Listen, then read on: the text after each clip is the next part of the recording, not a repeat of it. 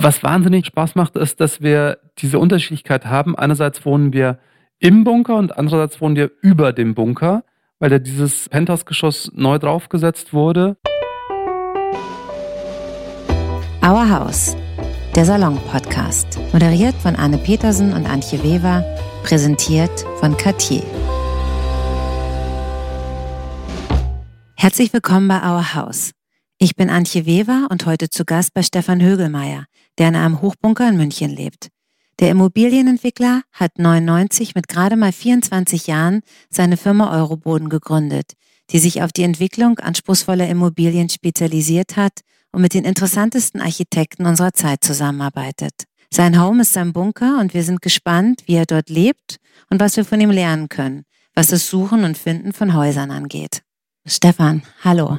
Du hast mir gerade eine kleine Tour gegeben durch den Hochbunker an der Ungarer Straße. Ich war sehr, sehr erstaunt, dass dieser Bunker, der von außen, wenn man herkommt, schon immer noch was Bedrohliches hat, gerade weil er so hoch gebaut ist und steht hier wie so ein Ungetüm. Natürlich unübersehbar. Und dann kommt man rein und es ist gleich so wohnlich. Kannst du mir erzählen, wie du überhaupt auf die Idee gekommen bist, diesen Klotz aus der NS-Zeit zu kaufen? Wann war das und wie bist du da drauf gestoßen? Es ist ungefähr zehn Jahre her, dass der Bunker zum Verkauf stand von der Bundesimmobilien gegen Höchstpreisgebot, das ist aber ganz normal am Münchner Markt. Und ähm, ja, ich, wenn ich mich auch so mit anderen Leuten unterhalten habe, die haben gesagt, was will man denn damit? Und das ist ein teures Geldgrab, mit dem man nichts anfangen kann, weil steht und Denkmalschutz hat zwei Meter dicke Wände, null Tageslicht und es war einfach auch extrem bedrückend. Da war wirklich so für die ganze Gegend hier Mahnmal der Vergangenheit und echt so ein, so ein sperriges, unangenehmes Relikt. Als ich kam, hat ja dein Partner Oskar am Flügel gesessen und gespielt. Und da habe ich gedacht, hast du ihn damit gelockt, dass er hier genug Platz hat, den aufzustellen? Oskar ist auch immer dabei, neue Sachen auszuprobieren und dass wir einfach Dinge hinter uns lassen, wo wir meinen, es ist wieder ein Schritt. Und wir haben einfach Lust auf Abenteuer und gerade auch was eben das Hinterfragen von Lebensgewohnheiten anbelangt, von Wohnen anbelangt, jetzt nicht irgendetwas hinterher zu hinken, nur weil man das mal gemacht hat und ja, vielleicht auch, weil es die gesetztere Lage ist, sondern das Abenteuer einzugehen, ist vielleicht auch als Amerikaner nochmal extrem spannend, auch so auf Deutschland zu schauen und sich denken, Mensch, was hat das denn eigentlich auch für eine Geschichte jetzt? Erinnerst du dich noch an die Nacht, als du das erste Mal hier im Bunker geschlafen hast? Wie war das Gefühl? Nee. also es war nicht, es war wohl nicht so shocking. Es muss sich gut angefühlt haben. Es, es war auf jeden Fall easy.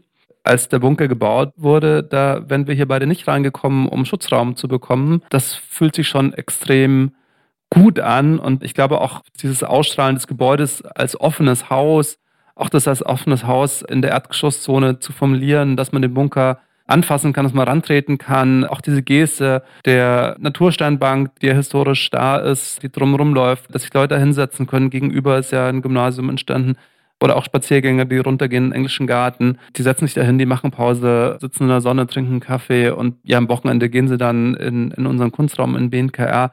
Das kann man jetzt lesen, dass diese Vergangenheit an der Stelle hier bewältigt wurde, aber dass sie nach wie vor weiter in unserer Gesellschaft lebt als Erinnerung und sicherlich auch als wichtiges Relikt aus der Zeit, was eben wichtig ist, um aus der Geschichte nach wie vor zu lernen. Wie hast du vorher gelebt? Ich habe zuvor in einer Dachgeschosswohnung gewohnt am Gärtnerplatz, eine Altbausanierung, die ich auch gemacht habe mit meiner Firma und ja, cool, war auch nett. Der Bunker, das war dann für dich eine Herausforderung. Du dachtest gleich daran, dass du hier dann auch leben willst, als du den ersteigert hast? Naja, das war so ein bisschen äh, die Lösung, glaube ich. Am einfachsten ist es für mich natürlich immer ganz spezielle Projekte anzugehen, wenn ich selber als Nutzer dafür in Frage komme. Und ich konnte mir das in der Tat gut vorstellen. Und dann hast du geboten. Das wurde an den höchstbietendsten versteigert. Genau. Also es war blind. Du musstest genau, blind. Man wusste nicht, wie viel die anderen geboten haben. Und ja, eben wer aus dem Markt halt dem Ding am meisten Wert und Potenzial zugetraut hat, der hat ihn bekommen. Und wie viel war es dir damals wert? Bisschen über 800.000 Euro. Aus heutiger Sicht sagt man natürlich wahnsinnig günstig. Damals kann ich nur sagen, ich habe mich mit vielen Leuten unterhalten und gesagt, das ist ein ruinöses Projekt, weil es war schon nicht so einfach abzuschätzen, was am Ende halt der Umbau kostet, was es kostet, den überhaupt mit Tageslicht zu versehen und auch ob es überhaupt möglich ist, sowohl bautechnisch als auch von den ganzen Auflagen, die man hat, natürlich aus dem Denkmalschutz. Braucht man eine Alarmanlage, wenn man im Bunker wohnt? ich fühle mich im Leben grundsätzlich geschützt und sicher. Insofern ist es definitiv nicht so, dass ich jetzt hier irgendwelche Angstzustände habe, wo vielleicht auch meine Leute sagen, ja, kommt es nicht, wenn man sich denn hier drin befindet, weil ja irgendwie diese Energie von den Menschen, die damals den Schutz gesucht haben, noch, noch in den Räumen ist. Ich glaube, dafür haben wir ihn dann doch so sehr angefasst und auch ganz bewusst so einen extrem wohnlichen Interior Layer drüber gelegt, der eben wahnsinnig gut kann mit diesem Roughen und es lebt von diesem Kontrast aus, ja, ich sag mal, Wohlfühl-Interior. Es wären vielleicht in einer normalen Immobilie mir zu viel Wohlfühl-Interior. Also da würde ich das nicht verkraften können. Nee, du hast recht. Wenn man durchläuft, ist es ja auffällig, dass viel gearbeitet wurde mit Stoffen, mit Farbe, ne? Accessoires, du hast sehr, sehr schöne Möbel, verschiedene Holzsorten. Was ja sehr auffällig ist, ist diese riesen Wendeltreppe, die nach oben mhm. führt.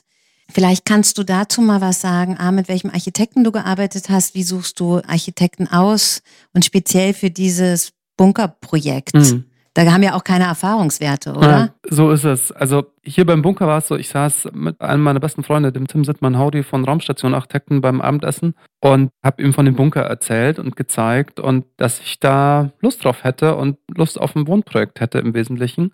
Er war total angefixt von der Idee und ja, dann hat sich bei diesem Abendessen auf der Serviette so ein Geskrippel entstanden, wie man denn dieses ja, architektonische Relikt belebbar machen könnte. Im Prinzip eben mit dieser Überlagerung von einem Fenster pro Etage, was aber dadurch richtig groß sein muss. Ja, so ist es dann auch geworden. Würdest du auch sagen, dass ich sowas, den perfekten Architekten, dass man den eben fast castet oder im Dialog findet? Was würdest du empfehlen? Den perfekten Architekten, findet man natürlich nur raus, indem man sich ganz viel über die Ideen austauscht. Ich finde, es ist total wichtig, dem Architekten viel Raum zu lassen und ihn jetzt nicht zu überschütten mit Instagram-Bildern von anderen Architekturen, die er dann äh, da realisieren soll. Das ist ein Graus, weil so kann nichts Besonderes entstehen, sondern selber sich erstmal zu verorten, wie möchte ich denn leben und nicht wie leben andere und was kann ich mir da abgucken, sondern wirklich in sich reinzuhören, wie möchte ich selber leben, was ist mir besonders wichtig, auf was kann ich auch durchaus verzichten und äh, wo sind auch meine Ängste, wo sind Probleme, vielleicht jetzt auch bei der Immobilie, die man sich ausgeguckt hat. Erinnerst du dich noch an dein Briefing, dass du damals den Raumstation Architekten mit auf den Weg gegeben hast? Mm, es ging, glaube ich, sehr um das Thema Wohlfühlen, weil das irgendwo der Kontrapunkt war zu dem, was man eben vorgefunden hat. Wohlfühlen hat einfach damit äh, angefangen, mal einen Außenraumbezug zu haben und das Haus zu öffnen. Also den, den Bunker zu öffnen, das war die ganz große Intervention. Und dann ist natürlich die Frage des Wies. Da die Logik daraus abzuleiten, es kann nur eine große Öffnung sein, an der man sich abarbeitet pro Etage, pro Seite, weil natürlich durch die zwei Meter dicken Wänden wenn die Öffnungen kleiner sind, dann kommt da wieder kaum Licht rein. Demnach hast du ja tatsächlich dem alten Bunker neues Leben eingehaucht mhm. und eine neue Daseinsberechtigung gegeben. Mhm. Und wenn du hier hochgehst, die Treppe und raustrittst, du hast diesen spektakulären Blick über den englischen Garten. Man fühlt sich geborgen, weil diese dicke Mauer da zwischen mir und dem Abgrund ist. Mhm. Wie hoch ist der Bunker eigentlich? Wir sind knapp unter der Hochhauszone, also bei 21 Meter irgendwas. Was wahnsinnig Spaß macht, ist, dass wir diese Unterschiedlichkeit haben. Einerseits wohnen wir im Bunker und andererseits wohnen wir über dem Bunker, weil da dieses Penthouse-Geschoss neu draufgesetzt wurde. Und wie bist du selber aufgewachsen in München? Mein Papa war Lehrer, meine Mama Hausfrau in einem Reihenhaus was ich immer wahnsinnig scheußlich fand. Also ich hatte damals schon auch, glaube ich, echt einen Blick. Aber der Blick war eher so, dass es gar nicht gut war. Die Gaube, die war vom Kinderzimmer extrem hoch angesetzt. Man konnte kaum rausschauen. Ich habe damals eigentlich als Kind schon immer geschaut, was es denn sonst für Immobilien gibt. Habe die Süddeutsche gewählt. Ich habe meine Eltern öfters vorgeschlagen, können wir das denn nicht verkaufen und nicht was anderes uns suchen, was die extrem irritierend fanden. Ich habe als Kind auch Grundrisse gezeichnet. Ja, ganz früh ging das irgendwie los. Du hast Euroboden mit 24 schon gegründet, nach mhm. dem Abitur paar Jahre. Genau, ich paar Jahre Immobilienvertrieb gemacht, wollte eigentlich immer noch studieren, aber zuerst wollte ich mal kurz Geld verdienen und habe eigentlich schon während Abi-Zeiten in einem Immobilienvertrieb Telefonakquise gemacht und es war damals dann so Zeiten neue Bundesländer Sonderabschreibung und dann äh, habe ich eben gemerkt, dass der Markt fast ausschließlich so funktioniert, dass alle nur vom Papier weg irgendwie Steuersparmodelle verkaufen und ich habe damals dann mit 19 eben nach dem Abi meinen Interessenten gesagt, wir fahren doch einfach hin Schaut euch meine Immobilien an, schaut euch an, was ihr sonst angeboten bekommen habt und ihr kauft nicht einfach eine Excel-Berechnung, sondern ihr kauft eine reale Immobilie, also dieses Anschauen. Und das war echt extrem anstrengend, weil am Samstag hin und her Leipzig, am Sonntag hin und her Dresden, immer wieder mit anderen Interessenten. Aber es hat enormen Spaß gemacht und es war auch unglaublich erfolgreich weil sich nämlich genau das rausgestellt hat, was mir dann Land auf Land abgehört hat, dass halt ganz viele Immobilien, die da sonst angeboten worden sind, halt echt keine so guten Immobilien waren. Und ich kannte alle meine Projekte. Dann habe ich aber mit Mitte 20 gesagt, ich würde gerne was am Münchner Heimatmarkt machen. Und warum Euroboden, der Name? Das war eigentlich eine ganz schnelle Entscheidung, muss ich sagen, damals beim Notar. Es hat sich damals gerade eben so der Euro entwickelt und es ging um dieses neue Verständnis von Europa und auch irgendwie so von der ja, europäischen Kultur, der ich mich sehr verwurzelt fühle, Architekturkultur und ja, Boden für Grund und Boden. Du sagst, es musste schnell gehen. Würdest du generell sagen, Immobilieninvestitionen schnell nach Gefühl oder alles prüfen und dann erst zuschlagen? Also ich glaube, wenn man meint, alles bis ins Letzte prüfen und durchdringen zu müssen, dann kommt man nicht weiter. Also dann war ein anderer schneller. Ich glaube, es geht um gesunden Menschenverstand und Bauchgefühl und natürlich auch Risikobereitschaft. Aber wie fühlt es sich ganz konkret für mich an und was habe ich für einen Glauben mit den Ideen, die ich jetzt in diesem Projekt sehe und dann in sich reinhören und machen? Du hast weder Architektur studiert noch Immobilien. Also du bist echt self-made man. Arbeitest ja wirklich mit den besten Architekten von David Chipperfield, Arno Brandelhuber, David Ajay, also so große Namen. Wie geht man mit denen um? Und hast du dir das alles quasi do-it-yourself drauf geschafft, das Know-how? Also ich würde sagen, gerade weil ich nicht studiert habe, habe ich immer sehr, sehr genau zugehört und das Lernen hört für mich auf und das wird auch nie aufhören. Der normale Bauherr hat ja oft ein bisschen ja, Angst vor Architekten oder es eilt ihnen oft auch ein Ruf voraus, dass sie schwierig sind, dass es immer teurer wird, dass es immer länger dauert. Was sind da deine Erfahrungswerte? Ich glaube, alles können die Architekten natürlich nicht lösen. Also wir haben extrem steigende Baukosten gesehen und das Bauen teurer wird, das hat was mit der Bauwirtschaft zu tun. Da können die Architekten aber nichts für. Und ähm, dann sind es halt, glaube ich, auch wirklich oft die Wünsche der Bauherren, die sich natürlich im Prozess immer weiterentwickeln und vielleicht natürlich auch die guten Ideen der Architekten. Mehr kostet meistens mehr.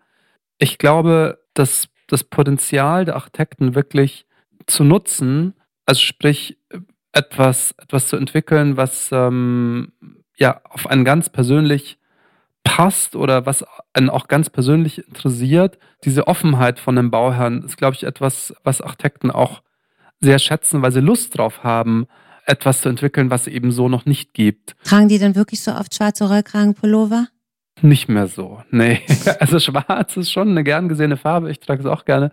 Aber es, es sind jetzt nicht die Rollkragenpullover, die sind schon cooler, glaube ich, als was ihnen denn für einen Ruf vorauseilt. Kannst du ein Beispiel sagen, jetzt auch mit jemandem, den wir vielleicht kennen, was dich überrascht hat, bei Chipperfield oder Ajay, irgendwas, was du so noch nicht erlebt hattest?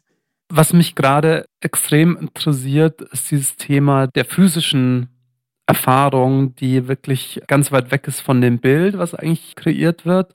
Das ist etwas, was ich schon mit Chipperfield wahnsinnig interessant fand, dass er gesagt hat, ach, wie das auf Renderings aussieht und auch später auf, auf Fotos und so, das interessiert ihn nicht, sondern es interessiert ihn wirklich nur die reale Erfahrung und das ist, worum es in Architektur geht und nicht, wie es Leute beurteilen, die jetzt tausende von Kilometern entfernt das auf Instagram sehen. Daumen hoch oder Daumen runter. Das war ganz lustig, weil ich habe dann gesagt, aber David, wir brauchen Renderings, wir müssen es ja verkaufen und sagt da, Stefan, I have my responsibilities as an architect and how you sell it, that's your responsibility as a developer. Touché. das fand ich echt sehr, sehr lustig. Aber dann gibt es natürlich auch Haltungen, die sind rauer, die sind vielleicht sogar noch krasser, was die physische Erfahrung anbelangt. Ich arbeite gerade an ein paar Projekten mit Valerio Olgiati und habe auch zig Referenzprojekte von ihm angeschaut und ihn auch schon zigmal getroffen. Ja, wir haben richtig Spaß. Also so Sachen auch so ganz anders zu denken und wirklich auch Denkverbote, die vielleicht andere Entwickler haben, die gibt es bei mir nicht, sondern wenn Valero sagt, hey, lass uns doch mal in die Richtung denken, ich habe da Bock drauf. Also ich habe da auch wirklich Bock drauf, das so richtig zu durchdringen. Ja, auch wenn es totaler Nonsens ist, vielleicht, aber erstmal dem Nonsens auf den Grund zu gehen und schauen, ob es wirklich Nonsens ist oder ob das vielleicht genau die Lösung ist. Du baust mit ihm oder hast vorzubauen mit ihm in Berlin, wo du mhm. auch ein Büro hast. Genau. Und denkt er da auch gerade Nonsens? Das ist ein Grundstück in der Torstraße, relativ sichtbar. Hinten hat Thomas Demann seine Galeriewerkstatt und vorne ist es ein ganz schmales Grundstück aber halt an der rauen, lauten Torstraße zwischen Plattenbauten, aber dann auch mit Blickachse in die Tucholsky-Straße. Ja, diese Rauigkeit auch Berlin zu lassen, das war für mich ganz wichtig das auch hier in, in Architektur, in einem architektonischen Manifest zu formulieren und zu zeigen, was kann denn eigentlich so eine raue Architektur auch und wie schön kann die auch sein, denn das finde ich etwas, was ganz spezifisch ist für Berlin und was dieser Ort auch äh, jetzt eben schon, schon kann oder überhaupt die Stadt kann. Aber was so totaler Nonsens war, wir haben Hotel durchdacht und dann sagt Valerio, also wir müssen irgendwas machen, total abgefahren. Das hat noch keiner auf der ganzen Welt gemacht. Und ich stelle mir vor, das Hotel besteht nur aus Gängen. Und diese Gänge, die sind alle sechs Meter hoch und man trifft sich so auf den Gängen und man wohnt in diesen Gängen. Und wir haben wirklich, wir haben uns so tot gelacht. Und ich habe ihm gesagt, Valerio, du bist echt lustig, weil irgendwie liegt es auch total auf der Hand, ja, zu sagen, wir müssen irgendwas machen, was noch keiner gemacht hat. Ich meine, klar, jeder Hotel-Developer vermeidet Gänge, weil die Gänge, die kannst du nicht verkaufen als Zimmer und dann zu sagen, wir machen ein ganzes Hotel, das besteht nur aus Gängen.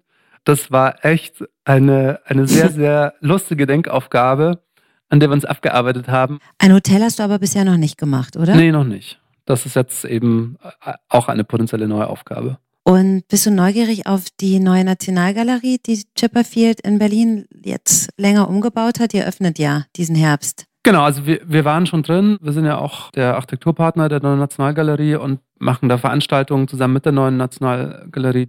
Ich fand das auch mal wieder so eine ganz spannende Haltungssache von David Chipperfield, Architekten, dass sie gesagt haben, die Architektur, das ist wirklich eine Weltarchitektur. Es gibt eine Sache, die wir als Architekten jetzt im Jahr 2021 hätten falsch machen können, nämlich dass wir da jetzt, dass da jetzt jemand hinkommt und man würde sehen, dass sie da waren als Architekten. Und das finde ich wahnsinnig zurückgenommen einfach. Und Denkmalschutz hat natürlich auch gewisse Spielräume, die auch ganz bestimmt Chipperfield-Architekten hätte ausnutzen können. Aber sich so zurückzunehmen gegenüber der Architektur von Mies van der Rohe und zu sagen, mich braucht es nicht zu sehen als Architekt. Es ist alles gut so, wie es ist. Und das Wichtigste ist, dass das Ergebnis so ist, als wäre jetzt kein anderer Architekt da gewesen. Das finde ich eine enorme Haltung. Das spricht ja eigentlich dafür, dass je größer die Namen, desto, desto kleiner das Ego. Aber da scheint er sich ja unterzuordnen, quasi der Sache. Ne? Also ich glaube, da sind wir drüber hinaus, das sind keine Ego-Themen, sondern wir haben alle verstanden, dass die Architektur ganz andere relevante Themen bedienen muss, als wie das Ego des Architekten oder auch des Bauherrn.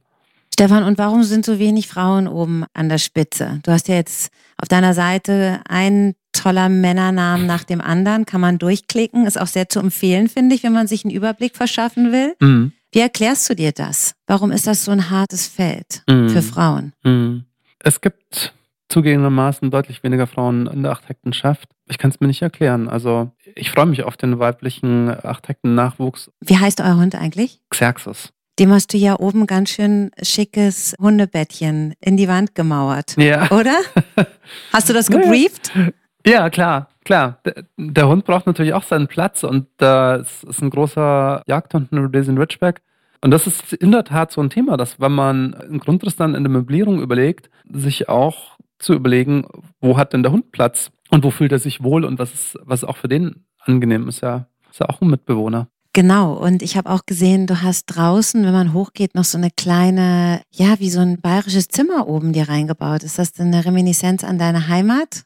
Ja, es gibt quasi im Penthouse-Geschoss so einen verlorenen Außenraum von vielleicht zwei, gut zwei Meter auf gut zwei Meter. Das ist einfach erstmal im Grundriss so entstanden und Tim war nicht so glücklich über diesen Raum, weil er keinen Sinn hatte, also Tim der Architekt. Und dann habe ich gesagt, Mensch, lass uns doch da eine Zirbenstube machen und fand die Idee mega. Bauphysikalisch ist es quasi ein Innenraum, aber man kann ihn nur von außen begehen. Man macht diese große Schiebetür aus und dann hat man eben diesen gedeckten Raum aus Holzbänken und ja, dieser kompletten Zirbenauskleidung. Man schaut bei schönem Wetter auch bis in die Berge, wo dann wirklich die Zirbenstuben zu Hause sind. Meine Mama war auch sehr happy, weil ich habe noch so eine Sammlung an persönlichen Sachen aus meiner streng katholischen Erziehung, vom heiligen Stephanus über alle anderen Themen, die eigentlich immer so einen Schattendasein hatten in irgendeiner Box im Keller. Und da passt es jetzt einfach wahnsinnig gut hin und so fügt sich dann das zusammen. Mir ist aufgefallen, eure Küche ist verhältnismäßig klein. Mhm. Ich esse, glaube ich, ziemlich viel. Ich esse auch total gerne. Ich mag es äh, clean, unbehandelt, am besten aus der äh, lokalen Ökoküste hier zubereitet. Also Küche ist für mich Funktion und der Funktion muss es gerecht werden und es macht total Spaß. Man hat einen grandiosen Ausblick, aber ich brauche keine Küche, um Leute damit zu beeindrucken und ich glaube, das sieht man vielleicht der Küche ein bisschen an. Also sich an Statussymbolen des Wohnens abzuarbeiten, ich finde, das macht es schwierig, ja, weil dann braucht man einfach wahnsinnig viel Platz und es wird alles auch gleich wahnsinnig teuer und man hat dann vor allen Dingen lauter Zeug, mit dem man sich umgibt, was aber mit einem persönlich nichts zu tun hat, weil man so halt nicht lebt. Und das sehen wir ganz oft bei Käufern, die bauen sich für wahnsinnig viel Geld Küchen rein und die werden dann nie benutzt. Und wie lange lebst du schon vegan?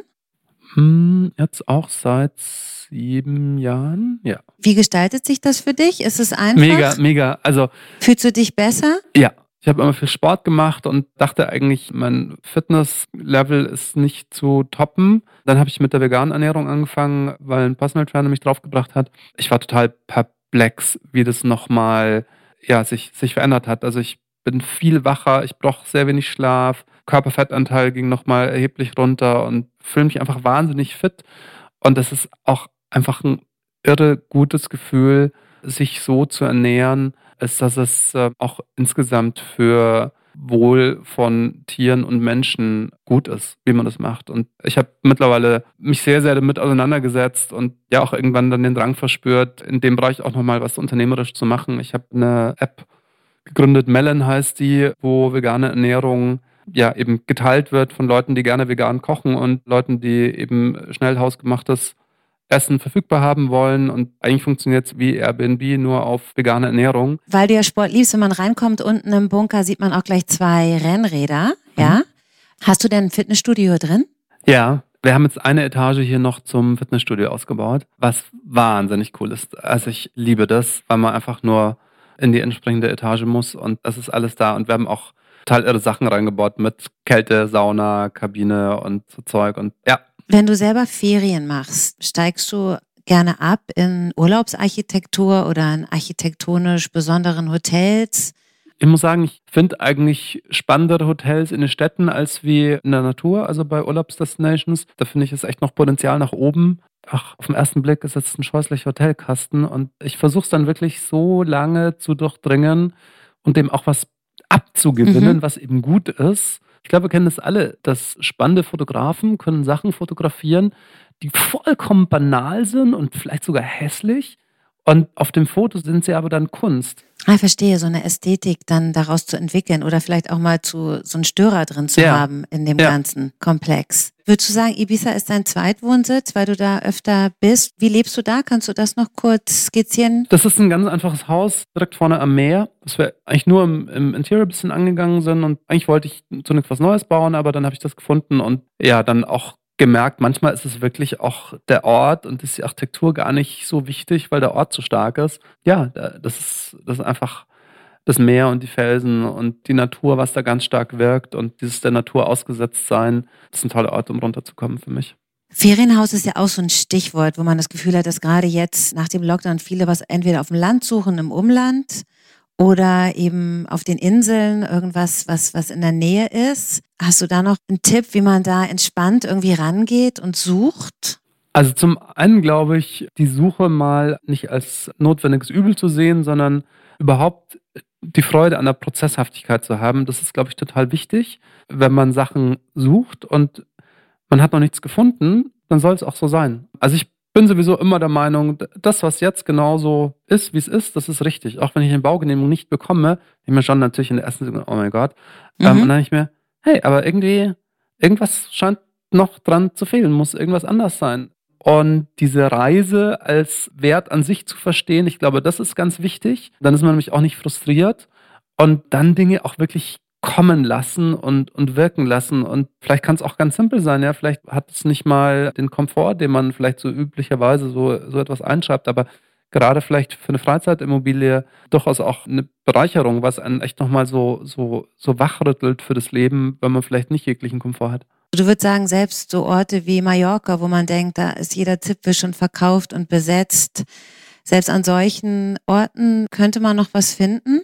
Gar kein Problem. Ich hätte null Problem, überall irgendwas zu finden. Und wenn zu mir jemand sagt, du ähm, hast nur ein ganz kleines Budget und musst jetzt gucken, dass du irgendwo in München oder in Berlin mit Wohnen zurechtkommst, ich bin mir zu 100% sicher, ich würde das finden, wo ich total Bock drauf hätte. Und dann sind es eben in einem Plattenbau, den man sich irgendwie cool herrichtet, 70 Quadratmeter und alles gut. Also ist die Weite im Kopf, es ist nicht unbedingt das dicke Portemonnaie oder. Also ich glaube, es machen sogar Beschränkungen, die machen es auch gerade erst spannend. Also äh, wenn man eben nicht immer in die Vollen gehen kann, sondern sich abarbeiten muss an, an Themen, an dem Banalen, an dem Einfachen, an dem Komplizierten, ja, vielleicht auch an dem erstmal scheinbar Unattraktiven. Also wir hier gerade ein Bauernhof, da haben die Räume nur 2,20 Meter Höhe im alten Bauernhausteil. Aber das hat Charakter und wir machen das als Erlebnisräume eben für, für die Community, die da entsteht. Es gibt immer Lösungen. Ist aus der Derzbachhof. Ja, genau. Ja. Vor deinem Bunker steht ja eine Litfaßsäule. Und da ist ein schönes Plakat vom Derzbachhof, eine schöne Illustration mhm. vom Leben auf dem Bauernhof, mhm. dem ältesten. War die schon immer da, die Litfaßsäule? Die Litfaßsäule war schon immer da und es war vornehmlich Werbung drauf von Burger King und Zigaretten und das konnte ich irgendwann nicht mehr ertragen, das jeden Tag zu sehen, wenn ich aus meinem Haus rausgehe und irgendwann habe ich eine Dauerbuchung dann bei der Stadt gemacht. Sehr schlau. Du hast gerade gesagt, wenn du aus deinem Haus rausgehst, ist ja echt ein besonderes Haus, aber es ist irgendwie auch schön, dass du es Haus nennst, mhm. weil es ja dein Zuhause ist. Ja.